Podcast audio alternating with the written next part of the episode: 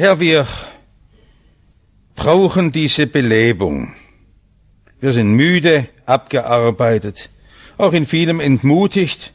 Auch unser Glaube hat oft nicht die Spannkraft.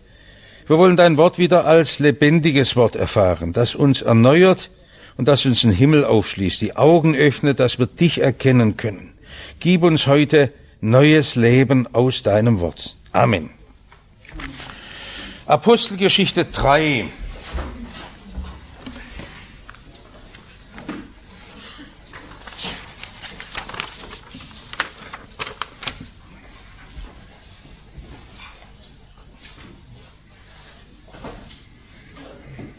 Das letzte Mal die neue Gemeinschaft der Christen, die füreinander sorgen, die sich lieb haben, die Gemeinschaft pflegen, aber die Gemeinschaft hat ja ihre Wurzel, dass es aus dem Evangelium herauskommt.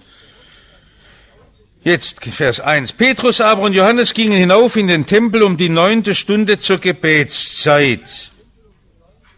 Mittags um drei ist Abendgebet schon. Es wurde ein Mann herbeigetragen, lahm von Mutterleibe. Es wurde Muskelschwäche gewesen sei. Den setzte man täglich vor die Tür des Tempels, die da heißt die Schöne, damit er um Almosen bettelte bei denen, die in den Tempel gingen. Das ist vermutlich die Türe, das Tor Nikanor, führt hinein vom Vorhof der Heiden zum Vorhof der Frauen. Eine Türe, die von einem reichen Reeder aus Alexandria gestiftet war, die 20 Männer morgens öffnen mussten, weil sie so schwer war von dem Metallgehalt in den, in den Zargen da drin. Und da ist ganz Jerusalem dran aufgewacht. Das war der Wecker morgens, weil man das Tor Nikanor aufgemacht hat. Da saß der an dieser Stelle. Das ist diese wunderbar gestaltete Metalltür gewesen des Tempels. Also nicht, wie es durch eine Wechslung gemeint war, dass dieses goldene Tor das sei sondern im Tempel war das. Als er nun Petrus und Johannes sah, wie sie in den Tempel hineingehen wollten, bat er um ein Almosen. Petrus aber blickte ihn an mit Johannes und sprach, sieh uns an. Und er sah sie an und wartete darauf, dass er etwas von ihnen empfinge. Petrus aber sprach, Silber und Gold habe ich nicht, was ich aber habe, das gebe ich dir. Im Namen Jesu Christi von Nazareth steh auf und geh umher. Und er ergriff ihn bei der rechten Hand und richtete ihn auf, sogleich wurden seine Füße und Knöchel fest. Er sprang auf, konnte gehen und stehen, und er ging mit ihnen in den Tempel, lief und sprang umher und lobte Gott. Und es sah ihn alles Volk umhergehen und Gott loben, sie erkannten ihn auch, dass er es war, der vor der schönen Tür des Tempels gesessen und um Almosen gebettelt hatte, und Verwunderung und Entsetzen erfüllte sie über das, was ihm widerfahren war. Ist ja interessant, was da zum Entsetzen gibt, aber so ist es. Als er sich aber zu Petrus und Johannes hielt, lief alles Volk zu ihnen in die Halle, die da heißt Salomos, das ist die Halle, wo diese Lehrgespräche geführt wurden, wo auch der zwölfjährige Jesus im Tempel saß. Und sie verwunderten sich sehr. Eine riesenhafte Halle, die ganze Seite des Tempelplatz bedeckt hat. Ich habe gerade die Maße nicht präsent, aber so eine Riesenhalle, also länger als der Kölner Dom oder so gewesen.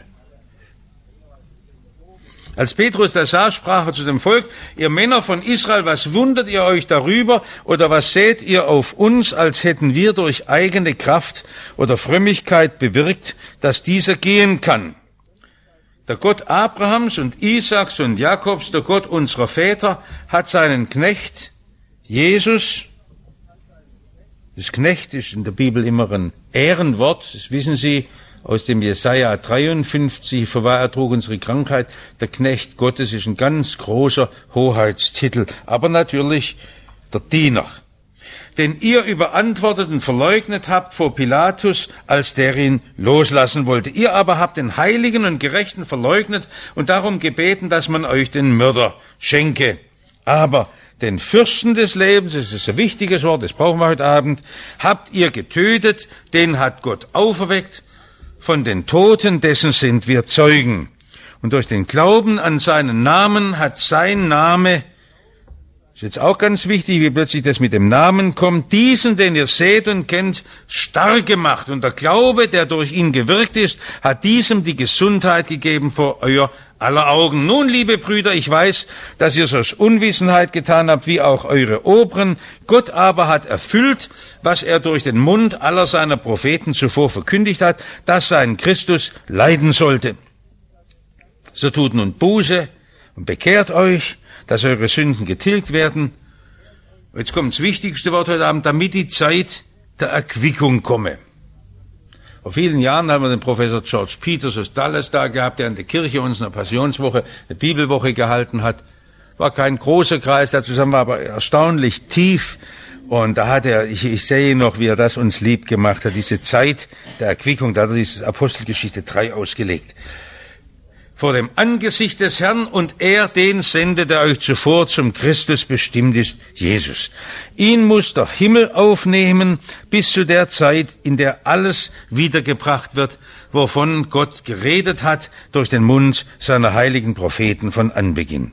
Mose hat gesagt, einen Propheten wie mich wird euch der Herr euer Gott erwecken aus euren Brüdern, den sollt ihr hören in allem, was er zu euch sagen wird. Und es wird geschehen, wer diesen Propheten nicht hören wird, der soll vertilgt werden aus dem Volk. Und alle Propheten von Samuel an, wie viele auch danach geredet haben, die haben auch diese Tage verkündet.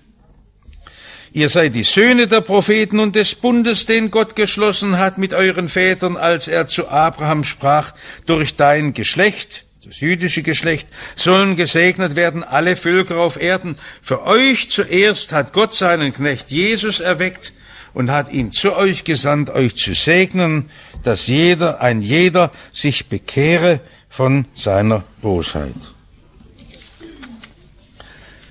Es gibt in der ganzen Weltgeschichte nichts Vergleichbares an einer riesigen Massenbewegung nicht mal, was Microsoft aufgebaut hat oder Vodafone oder irgendwelche großen Industrieunternehmen. Mit dem, was in den ersten Jahren nach der Auferstehung Jesu im Römerreich sich ereignet hat. Das sind ein paar wenige schwache Boden, die noch miteinander verstritten waren, wenn Sie die Probleme kennen, Paulus und sein Johannes Markus und so weiter, sind losgezogen in großer Schwachheit verachtet von dem Volk, überfallen von Räubern, im Seesturm fast untergegangen, waren noch eine ganze Zeit im Gefängnis. Es war also der ärmlichste Dienst, den man sich je denken kann, und das hat in diesem Römerreich eine Revolution ausgelöst. Wir hatten es am Sonntag, dass wir 55 Jahre nach, dem, nach der Auferstehung Jesu in jeder Stadt des Römerreichs eine lebendige Christengemeinde finden mit einem solchen Ausmaß, dass der römische Kaiser den Christus, den Galiläer, zu seinem Hauptfeind erklärt. Er hat ihm überhaupt nichts getan. Das ganze Römerreich war verrückt und das fast 300 Jahre lang, um diesen Christennamen auszulöschen. Und jetzt kommt das Absurdeste noch. Diese Verfolgungszeit war die Zeit des größten Wachsens der Christengemeinde. Wir haben in all den 2000 Jahren sowas nie mehr erlebt. Das ist ja immer das Missverständnis, dass man meint, das ist ja so die, die Meinungen Europa. Die Christen haben sich an den Staat hingehängt. Beim Konstantin haben die Staatskirche gemacht, um sich abzusichern. Ja, haben sie gemacht. Das Wachstum der Kirche hörte sofort auf. Und wenn Sie heute erleben, mit welchen Bemühungen wir versuchen, überhaupt nur die Aufmerksamkeit der Welt anzuziehen und wie wir überhaupt uns bemühen, ein paar Leute anzulocken im Bildungswerk oder irgendwo, die Ohnmacht der Kirche mit ihren riesigen Finanzen, Ohnmacht. 800.000 hauptamtliche Mitarbeiter beschäftigen die zwei großen christlichen Kirchen, der größte Arbeitgeber der Bundesrepublik, vielleicht nach dem Staat oder so, kann die Zahlen gar nicht so vergleichen, aber 800.000 Sozialarbeiter und alles der Kirchen angestellt. Und eine Ohnmacht, die Menschen halten nicht mehr viel vom Christentum. Und da merken Sie, das war keine organisierte Aktion, sondern wie baut Gott seine Gemeinde? Das ist ein Wunder, das Gott gegeben hat. Ein größeres Wunder des auferstandenen Jesus, sogar einen sichtbaren Beweis könnte man sagen, dass Jesus auferstanden ist, ist diese Predigtätigkeit schwacher Leute, die hinausziehen in die Welt. Wir haben doch schon im Nu eine Armenierkirche im 5. Jahrhundert, wir haben in Äthiopien eine Kirche. Was ist da überhaupt abgelaufen? Die Thomas-Christen in Indien und so. Was ist da abgelaufen damals? Schlichteste Boden. Zunächst mal, wenn man es in der Sprache der späteren Kirche sagt, waren es natürlich Laien. Das war schon der, der größte Unsinn, zu trennen mit Fachleuten, Professionelle und Laien.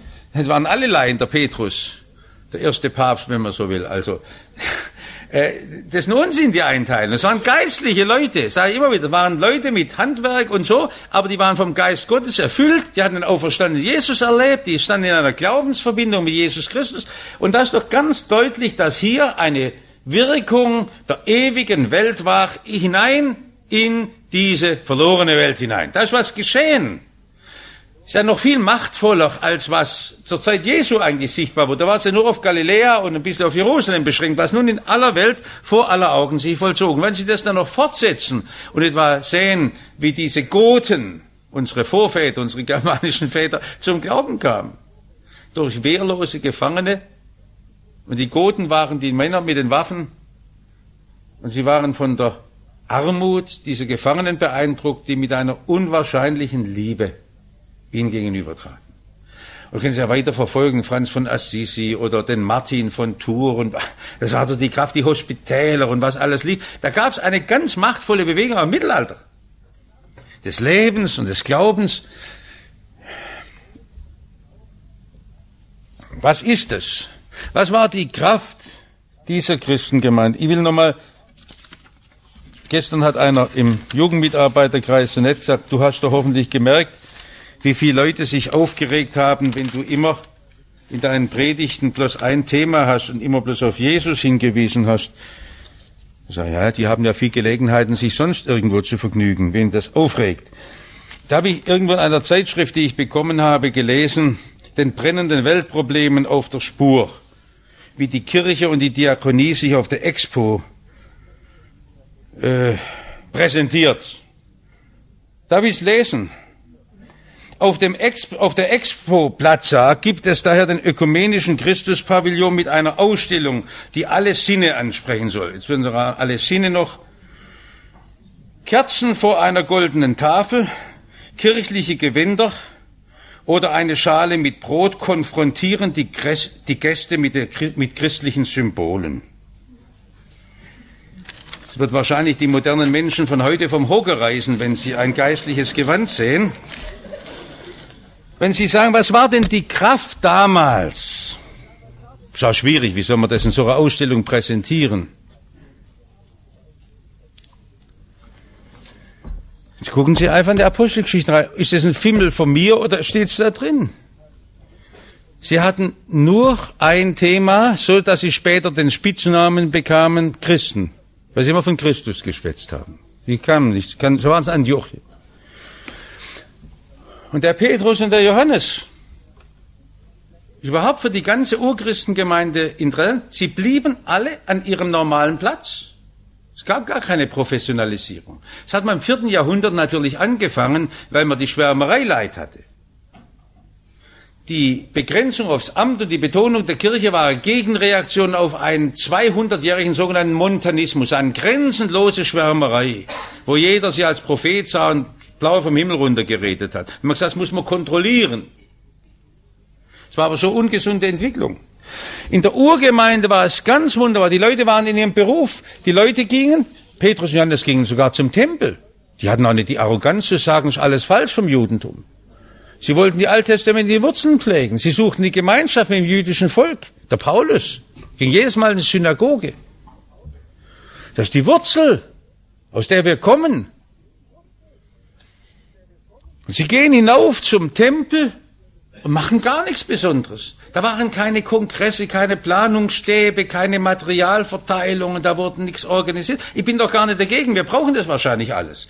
Aber toll, wie das einfach lief, weil das Entscheidende, was wir brauchen, brennende Zeugen, die wissen, Jesus lebt, die mit, mit Jesus leben, in seiner Kraft stehen. Und das brauchen wir heute. Ganz egal wie, in ganz verschiedenen Formen. Sie werden im Alltag mit einer Situation konfrontiert, wie Sie sie treffen könnten Am Tempel sitzt ein armer Mensch. Damals gab es nur die eine Möglichkeit der Sozialversorgung, dass er sich eben diesem Almosenbetteln verschreibt. Er hatte ja sonst keinerlei Versorgung. 40 Jahre Muskelschwäche. Er kann nicht auf die Füße treten. Schon die Mutter hat ihn sicher als Kind hingesetzt. Das war wirksam, dieses Bild dieses hilflosen Kindes, das um ein Almosen schreit und hat die Herzen gerührt. Aber Sie wissen ja, was die Not ist beim Almosen geben. Der Bodenspieler hat gesagt, nie Almosen geben. Nie. Weil es ein herzloses Werk ist für dich selber. Du, du erledigst dich einer Pflicht und du behandelst auch diesen Menschen falsch. Er muss ja nicken, dankbar sein für etwas, was du gibst, aber seine Probleme löst du damit nicht. Das war im Bodelschwingen so schlimm. Und dieser Mann hat ja in den 40 Jahren, wo er da an dieser Tempelpforte saß, sich das angewöhnt, die Leute immer so von unten anzugucken. Wahrscheinlich war er so beschämt auch, entmündigt einen Menschen, nimmt seine Würde, dass er bloß noch die Füße sieht. Was die alles für Sandale gehabt haben und so, und ein Kinderfüßle dazwischen, guckt bloß da unten. Hat er überhaupt noch Ansprache? Das sind ja noch liebe Leute, die ihn morgens hinsetzen und ihn abends wieder abholen.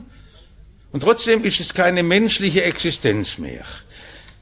Und interessant ist, dass eine Wirkung des Geistes Gottes war, dass Petrus und Johannes die Not eines Menschen sehen. Paul Deitenbeck, kennst du ihn, der Gerhard in Lüdenscheid, der hat immer gesagt, die Gemeinde muss ein Platz sein, wo die im Leben zu kurz gekommenen ernst genommen werden. Es war so ein zu kurz gekommener. Und die Gemeinde ist nicht da, um der Welt zu imponieren und irgendwelche großen Vorstellungen zu machen, sondern es ist ein Platz für Leute, die sonst in der Welt keinen Raum haben. Und das ist wunderbar, dass das die Gemeinde Jesu immer erkannt hat. Die ganzen Hospitäler im Mittelalter sind von Christen getragen gewesen, waren alles aus frommen Stiftungen und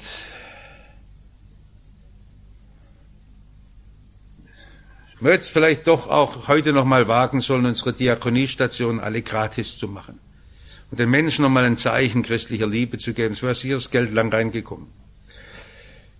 Den Menschen zu zeigen, wir stehen nicht gleich mit der Rechnung da, sondern wir geben dir, gerade der du in einer Krise deines Lebens bist, die ganze Zuwendung, die ganze Liebe.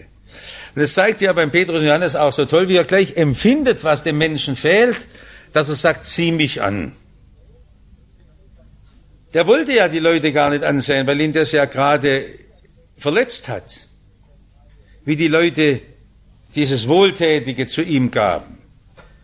Und in diesem Anschauen sehen wir das, was Jesus auch immer wieder getan hat, sah ihn an und liebte ihn, heißt beim reichen Jüngling. Jesus hat immer diesen Blickkontakt mit Menschen gesucht. Und in diesem Blick ist was abgelaufen von einer Wertschätzung und von einer Liebe. Für Jesus ist das ein Mensch und nicht ein Fall. Ein Mensch. Und dann kommt der nächste Satz, Gold und Silber habe ich nicht. War sicher immer wieder eine Versuchung für Christen bis heute, dass wir meinen, man könnte erst richtig wirken, wenn man materielle Gaben hat. Und man hat sich vielleicht oft auch geschämt. Er hat gesagt, wir brauchen, empfinde ich selber so, wenn ich in ein Notgebiet komme, dass man sagt, du wirst doch jetzt nicht anfangen mit Bibelsprüchen oder so. Nein, nein. Aber es war so in den Kriegsgefangenenlagern. So hat mein Vater erzählt, wie die da in den französischen Cevennen saßen, zu Tausenden ohne Arbeit im Offizierslager. Und dann kam die erste Lieferung vom YMCA mit Testamenten, wie sie auflebten. Vielleicht wissen wir gar nicht mehr, was die Gaben sind. Die hatten nichts zu essen. Warum waren da die Kirchen so voll damals? Weil man gesucht hat. Und ich habe Ihnen oft erzählt, dass in den Slums der dritten Welt die geistlichen Fragen, die beherrschen, sind nicht die materiellen. Aber es ist gut, wenn wir Gold und Silber haben, sollen wir es ruhig einsetzen und was damit tun. Bloß wenn wir kein Gold und Silber haben, soll es uns nicht davon abhalten, Licht hineinzutragen in das trostlose Leben von Menschen. Und es gibt wunderbare Beispiele, was Menschen getan haben ohne Gold und Silber. In Liebe. Was ich aber habe, das gebe ich dir. Und jetzt kommt das im Namen Jesu Christi. Das heißt, in seinem, in seiner Vollmacht, in seinem Auftrag, stehe auf, geh umher. Sie wissen, dass Jesus ausdrücklich die Apostel ermächtigt hat, Wunder zu wirken in seinem Namen. Möchte mal ein paar Worte zu den Wundern sagen. Ich teile es mal in drei Gruppen ein. Es gibt drei Formen von Wundern. Sie können Wunder wirken durch seelische Kräfte. Es gibt Menschen, die mit ihrer starken seelischen Ausstrahlung Wunder wirken, kennen die Erscheinung des Magnetismus und was alles gibt. Alle diese Wunder wirken Abhängigkeiten an Menschen. Sie bleiben an Wundertätern hängen. Es gibt eine zweite Formgruppe von Wundern, gar nicht zu bestreiten die in bewusster Anlehnung an dämonische und okkulte Kräfte gemacht werden. Es breitet sich ja im Moment rapide aus, nicht nur im Internet, sondern auch in unserer Stadt. Auch in unserem Gemeindebezirk gibt es Menschen, die eine sehr große Praxis haben mit dunklen Dingen. Das läuft. Ich möchte Ihnen bloß sagen, haben Sie nie Gemeinschaft mit diesen Dingen war immer so, dass Menschen schwer belastet waren. Es bringt ihnen keine Befreiung. Alle okkulten Mächte, sie wissen, wie unsere jungen Leute belastet sind mit satanischen Dingen und wir lesen, hören als ab und zu dann etwas, was abläuft, bis hin zu diesen Totenmessen und was alles hier so. Braucht uns gar nicht weiter zu interessieren. Es gibt dunkle Mächte, es gibt auch Wunder im Namen Satans. Lassen Sie Finger davon. Und dritte, Jesus tut auch Wunder. Aber entscheidend ist im Neuen Testament, es waren immer Zeichen. Zeichen, die geschehen sind und dann eigentlich weitergewiesen haben. Das ist schon der Name des Zeichens, auf Christus und seine Macht. Sie haben sich nicht nur einen Stopp ein, da wurde jetzt nicht eine Praxis eingerichtet. Es ging jetzt nicht an diesem Tag folgten noch 60 Fälle nach. Es gab ja in Jerusalem noch viele Kranke. Es ist einmal geschehen. Und Sie wissen, was dieses Wunder auch für ein Problem hat, nämlich, Sie haben ja schon ganz tolle Wunder mit Jesus erlebt. Aber das Problem ist, wenn morgen Ihnen der Arzt eröffnet, dass Sie eine schwere Krankheit hat, dann hilft es Ihnen oft gar nicht mehr viel weiter, dass Sie vorgestern eine andere schöne Gebetserhörung erlebt haben. Vor dem neuen Problem fällt Ihr Glauben wieder zusammen, wenn Sie nicht Christus gefunden haben, wenn es nicht als Zeichen auf Christus hingewirkt hat. Das ist beim Wunder bei Jesus entscheidend wichtig. Und dann sehen wir noch einen wichtigen Unterschied bei diesem Wunder. Wir erleben es auch bei christlichen Wundertätern. Im Moment verfolge ich es nicht so vor zwei, drei Jahren, also ganz stark, auch hier die Plakate überall hingen von irgendwelchen Gruppen, wo gesagt wurde, es wird geheilt, wir bilden eine Heilungskette und so weiter. So als junger Mensch bin ich gerne auf Killersberg und habe das studieren wollen. Ich möchte Ihnen sagen, gehen Sie nie allein hin, gehen Sie zu zweit, zu dritt hin, suchen Sie auch Leute, die die Gabe haben des kritischen Denkens, dass Sie mit auseinandersetzen können. Denn hier kommt sofort, als, als die Menschen zusammenströmen, der Mann springt ja herum wie ein Wilder und freut sich über sein wiedergewonnene, na, überhaupt hat er noch nie laufen können.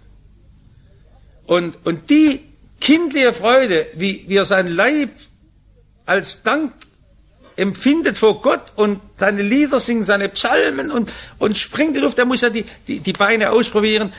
Die Leute sind entsetzt, schockiert. Es war für sie etwas, sie kannten den doch, das gibt's doch nicht. Es war wirklich eine Durchbrechung aller rationalistischen Bedenken.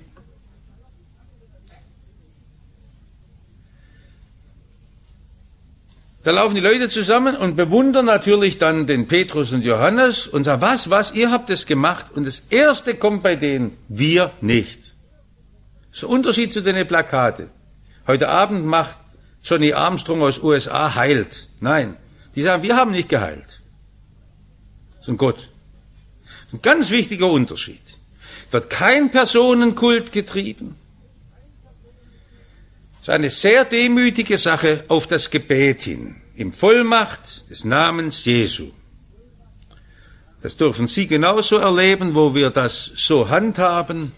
Ich freue mich immer, wo ich auch gerufen werde, Sonntagabend noch bei ihrer Kassettenhörerin von auswärts angesichts einer schweren Operation.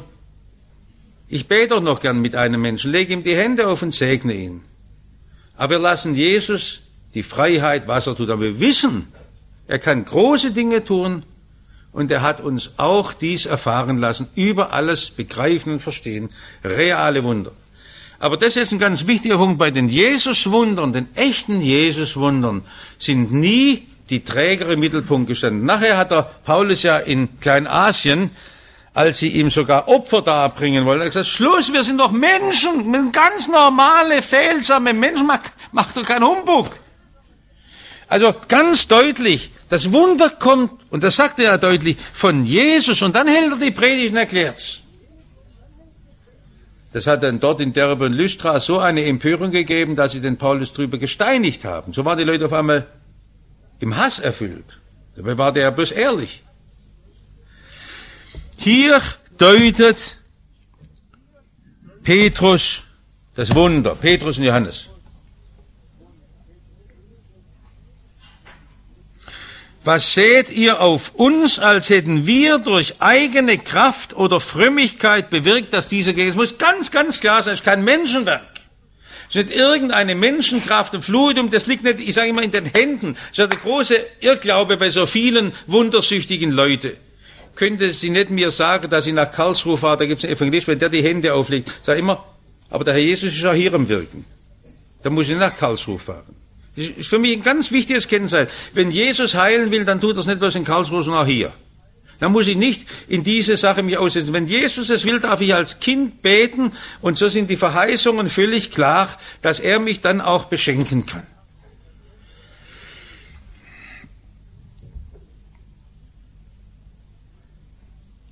Wir haben heute Abend das Thema, äh, warum Jesus die Mitte ist weil er das immer wieder sagt in dieser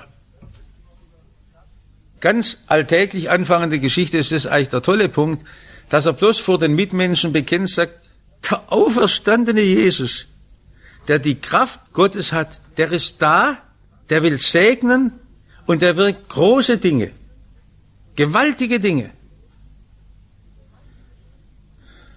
Auch in unseren Tagen.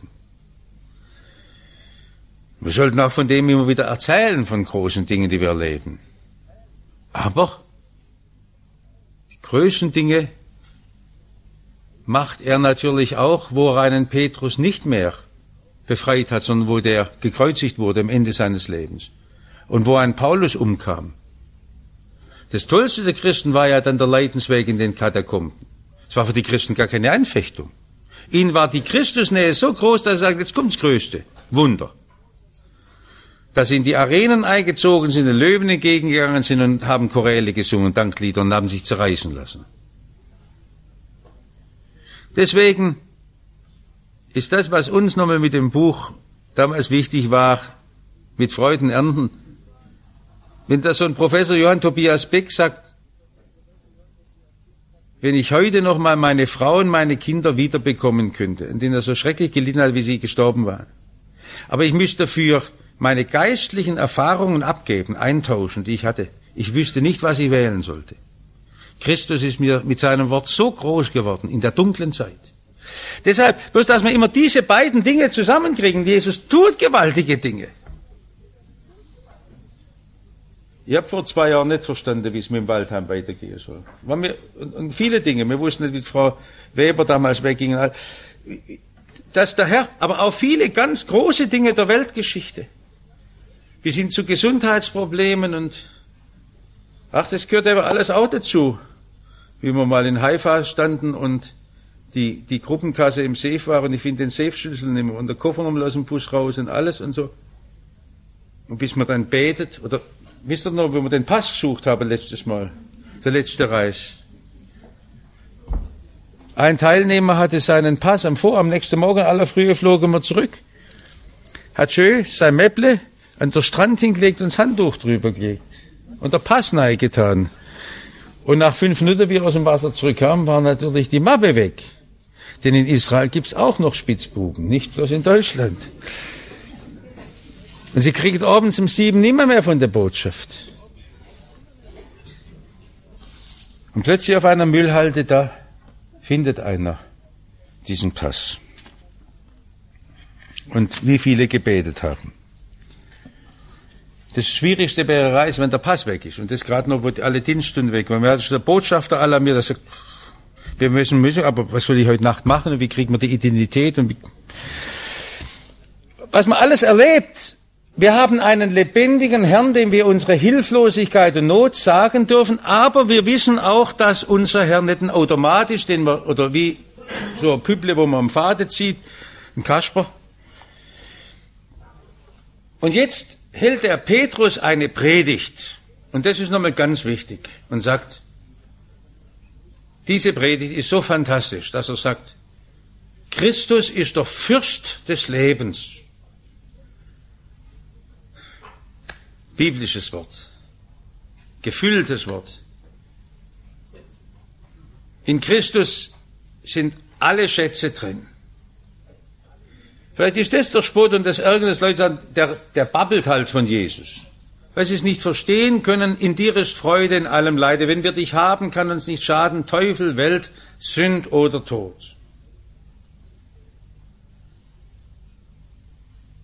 Sonntag hat mir jemand alte Soldatenbriefe noch gegeben und gesagt, keine Verwendung mehr. Lesen Sie mal nochmal, wie die Leute im Untergang, im Angesicht des Todes mit Jesus gelebt haben und Freude und Leben gehabt haben. Da geht's. Und letztlich ist das das große Wunder, wo Christus mein Leben Besitz genommen hat. Sie kennen es doch. Ihr Leben ist erneuert. Seine Ehe neu wird.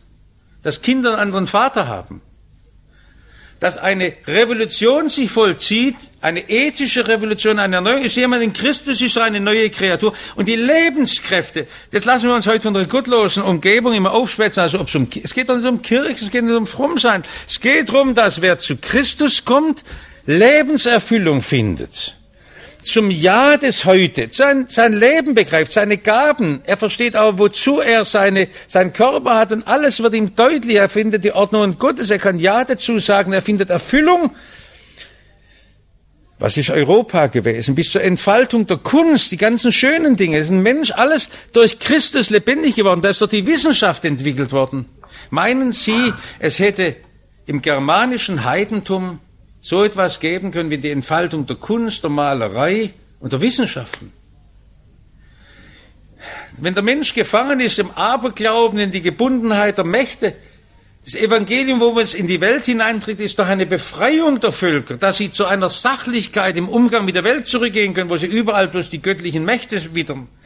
Der Fürst des Lebens. Ihr habt die Ablehnung Jesu ist eine Ablehnung des Fürsten des Lebens. Er hat alles verloren, was man haben kann. Wer Christus nicht will, der hat sich abgeschnitten von einer Lebenserfüllung. Das kann man auch nicht mit irgendwelchen anderen Surrogaten, Ersatzstoffen füllen.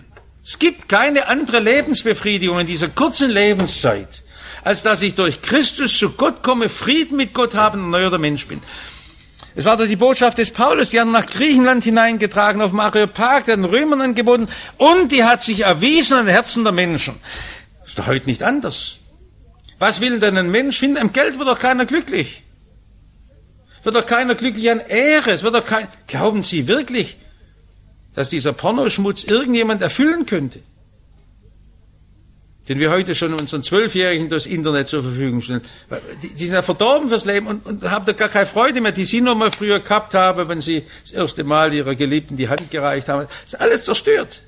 Und den Fürsten des Lebens, er nimmt doch uns, sage ich mal, Jesus will euch doch nichts an Freude nehmen, der möchte euch nur die ganze Erfüllung eures Lebens geben. Und lasst euch von niemand anderen der Kopf verdrehen, den Fürsten des Lebens, und wenn man den ablehnt, den habt ihr abgelehnt, sagt, das war ja bei euch Unwissenheit und so weiter. Aber jetzt ist das Angebot nochmal da, und da gibt er zwei Sachen. Buße, das ist immer wieder wichtig. Das Wort Buße ist bei uns blöd, missbraucht, wegen Bußgeld, wegen der Zahlkarte unterm Scheibenwischer. Deshalb äh, ist Bekehrung ein gutes Wort. Bekehrung heißt, wendet euch. Oder es dürfte anders sagen. Es gehört eine Wendung, eine Lebenswende, ich muss eine neue Orientierung machen, aber sagt, du darfst mit Jesus ein neues Leben ergreifen.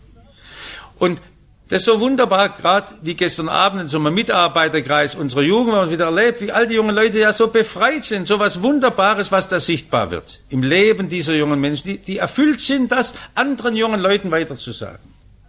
Die verlacht sind, verspottet, weil die andere meint, die seien blöd. Nein, das sind ganz natürliche, fröhliche Leute, bloß die haben das selber unter Schmerzen erst entdeckt. Die Hinwendung zu Christus und die Vergebung der alten Schuld. Weg, weg, ich kann sie nie aufarbeiten. Bloß verschwinden lassen, das ist das tollste Entsorgung. Der Giftmüll muss weg. Und dann das Alte weg, dass nicht dauernd ich mit meiner alten Vergangenheit mich auseinandersetzen muss. Ich darf neu, frei leben. Und dann werden Zeiten der Erquickung kommen. Ich würde hier gerne übersetzen, Zeiten des Aufatmens. In unserer Generation, wo alle bloß von der Angst leben. Jetzt haben wir gerade das Jahr 2000 Ängste hinter uns. Jetzt kommen die Wetterängste und wieder alle, die Ängste, was alles von Euro-Ängste und alles. Leben Sie in der Freude. Kamen junge Leute zu Zinsnau, was sie machen sollten. Die haben immer gemeint, er gibt ihnen Dienst, sagt er, seid des Heilands fröhliche Leute. Lebt fröhlich. Vielleicht sagen wir es viel zu selten, vielleicht war ich auch immer ein zu arger Miesepeter. Aber wenn man sagt, genießt doch, was euch Gott schenkt, freut euch an den Gaben Gottes, freut euch an dem Leben und bis ins hohe Alter hinein Ihr, ihr werdet gebraucht und ihr dürft etwas wirken für unseren Herrn. Zeiten des Aufatmens, der Freude, der Erquickung. Es gibt nichts mehr, was euch den Atem abpressen kann. Ihr seid befreite Leute. Warum? Weil ihr im Frieden Gottes seid. Ihr habt eine Hoffnung, ihr habt eine Zuversicht. Selbst der Tod kann euch die Freude nicht mehr rauben. Und die Christengemeinde war eine fröhliche, singende Gemeinde. Bei allem Schweren, was sie miteinander erlebt haben. Der Paulus hat dann nachher noch in Philippi, in Europa, im Gefängnis noch, als der Rücken zermatscht war, hat er noch gesungen. Lobten sie Gott. Weil sie eine Geborgenheit und einen Frieden hat, wo die Welt nichts davon versteht. Und es war für die Römer natürlich provozierend, die hatten alles. Die haben doch die schöne Sache gehabt, dass sie einen Gaumenkitzel noch hatten, damit sie ein paar Mal hintereinander essen können. Die haben wirklich alles ausprobiert, was es in Freude in der Welt gibt. Und die Christen haben als Sklaven, als arme Leute die Jesusfreude ausgestrahlt. Und jetzt gehen wir wieder auf den Punkt zurück, was haben wir der Welt anzubieten? Man kann es nicht darstellen auf der Expo. Man kann es bloß Menschen erzählen und das ist Zeugnis, was Menschen mit Jesus gefunden haben. Diese persönlichen Lebenszeugnisse sind so wunderbar, äh, so, so herrlich. Wenn sie wirklich sagen, seitdem verstehe ich mein Leben neu und ich kann mich freuen. Und ich freue mich auch, dass es in der Gemeinde Sportgruppen gibt. Es gehört alles dazu, dass man wandert und dass man miteinander festfeiert und dass man irgendwo fröhlich ist weil uns Jesus aus das Leben erschließt, dass ich Ja dazu sagen kann. Ich darf alles mit Danksagung genießen, was mir der Herr gibt. Und nicht immer die Angst, ist auch gar nicht die Angst vor der Sünde, die mein Leben plötzlich bestimmt, sondern die Freude, dass ich einen Herrn habe. Jetzt, was ist durch Christus mir geschenkt? Der Zugang zum Vater, der Himmel steht offen, sein Geist ist da, ich darf wirken und fröhlich leben, eine alltägliche Lebensgewohnheit war es damals und der Herr hat mächtig gewirkt und das hat Wachstum gegeben und so wird es auch in unseren Tagen sein. Wir sehen das in aller Welt, wie die Gemeinde Jesu wächst und wie Gott Großes tut.